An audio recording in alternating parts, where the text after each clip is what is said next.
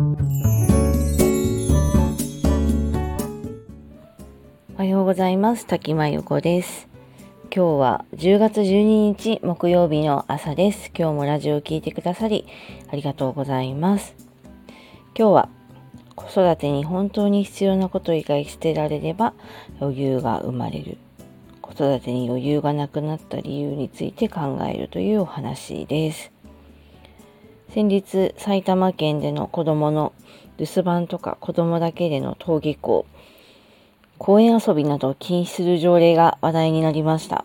え反対の声が多数寄せられたことで、まあ、条例自体も否決されて、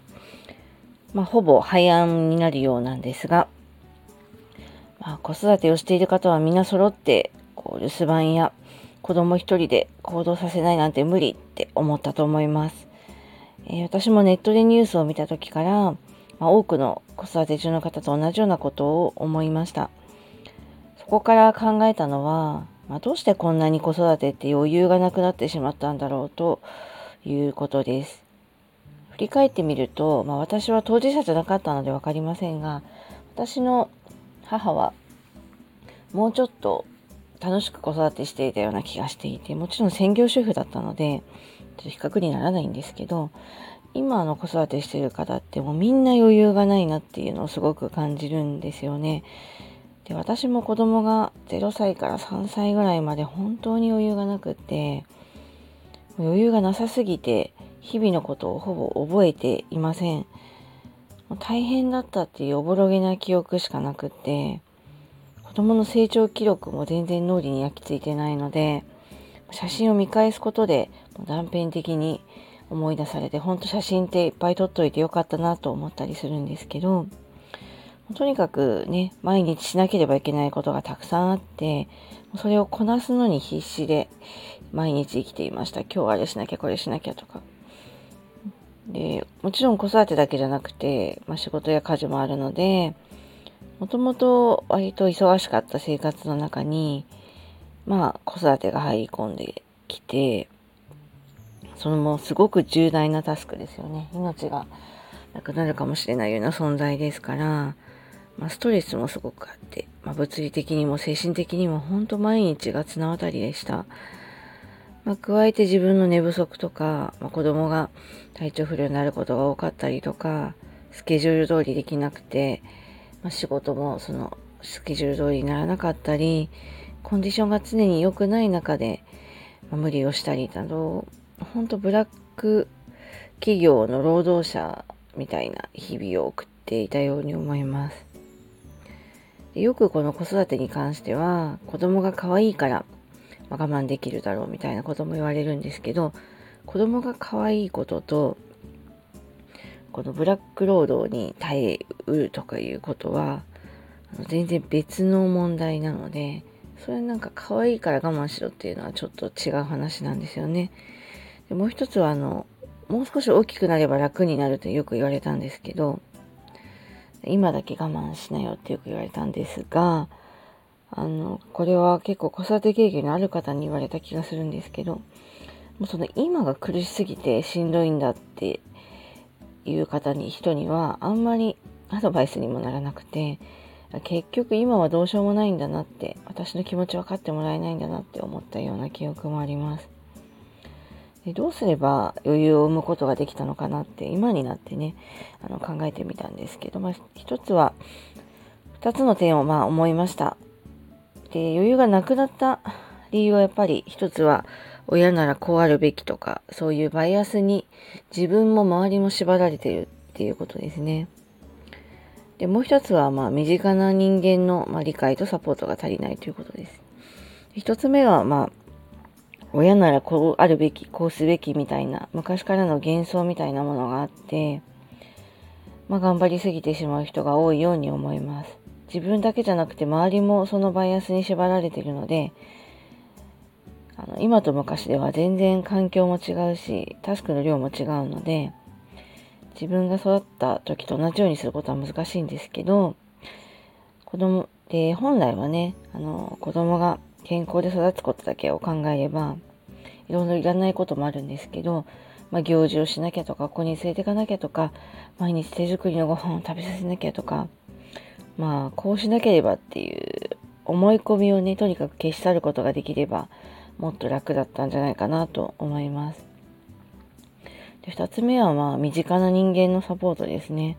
もちろん、あの、ベビーシッターとかが使える方は、もちろんそれも含めてなんですけど、まあ、配偶者でも親でも自分が信頼できる人なら全然いいんですが、とにかく一緒に歩いてくれる、手伝ってくれる人っていうよりは一緒に支えて歩いてくれるような人がいて、自分だけで抱えすぎない環境が得られれば、まあ、全ての子供の虐待なんて防ぐことは難しいと思いますけど、絶対親に余裕ができれば虐待は減るはずなので、そこはあると思います。子育てをまあ手伝う程度にしか考えてないようなパートナーだったら、まあ、アウトソーシングを検討するか、まあ、親の近くに住むとか、ある程度一人で子育てができない、しないことを想定した環境づくりが必要じゃないかなと思います。私も一人で頑張ろうってできるって思ってたんですけど、もう全然できませんでした。そしてあの、今最も思うことは、子育てにおける、まあ、最低限必要なこと以外は、まあ、勇気を持って切り捨てるということですよね。本来もう私も子供がすごく、まあ、病気 がちで先天的な病気もあったのでちっちゃい頃は健康に育ってくれればいいとか思うんですよ。でもやっぱりなんかこう賢くしたいとかあそこ連れてかなきゃとかみんなこう子供をどこも連れてかないのはかわいそうとか子供自身が全くかわいそうとも賢くなりたいと思ってないのにまあやっちゃうじゃないですか。でこれもまあ親の思い込みから来るので近所の公園とかに行って楽しく過ごす日々ならそんなに負荷はないし、周りがやってるからやらなきゃいけないっていうこともないし、行事だってそんなに頑張らなくてもいいし、意外とその子育てにおける同調圧力に自分も縛られてたんだなって思ったりします。まあ、仕事や家事ももちろん生きていく上でのね、最低限に留めて、もっといろんなことを捨てられていたら私も産後うつとか育児ノイローゼみたいになるまで苦しまなかったのかなって思います。もちろん経済的なことがあるので捨てられることに限りはありますが、やっぱり子供を産むって覚悟をした時点で自分の今までの生活同じことはできないので、捨てられることは捨てて、最低限何が必要か何を優先すべきかっていうのをしっかり考えて計画しないと同じ生活をしようと思ったらもう絶対回らないのでそこの、まあ、準備みたいのがあの育児雑誌を読むよりもずっと必要だったんだなっていうのをすごく思います。まあ、経済的に豊かであれば何でもできるのかもしれません。で、今、あの、まあ、シングルになっていろいろ思うことは、まあ、経済的に豊かな生活も大事なんですけど、やっぱり心の豊かさを保てることが最優先だなと思っていて、今お子さんがね、小さくて子育てが大変な方もいらっしゃると思いますが、どうか頑張りすぎないで、まあ、いろいろ切り捨てられるものは切り捨てて、もう無駄な付き合いとかね、いろいろ切り捨てて、ぜひ自分を大事にして、あの、乗り切ってほしいなと、いろんな人に甘えてください。ということで、今日は子育てについてのお話でした。子育てに本当に必要なこと以外を捨てられれば余裕が生まれる。子育てに余裕がなくなった理由について考えました。今日はこの辺りで失礼します。ノートにも詳しく書いていますので、えー、プロフィールからリンクも貼っていますので、よかったら読んでください。それでは、失礼します。滝真由子でした。今日も聞いてくださりありがとうございました。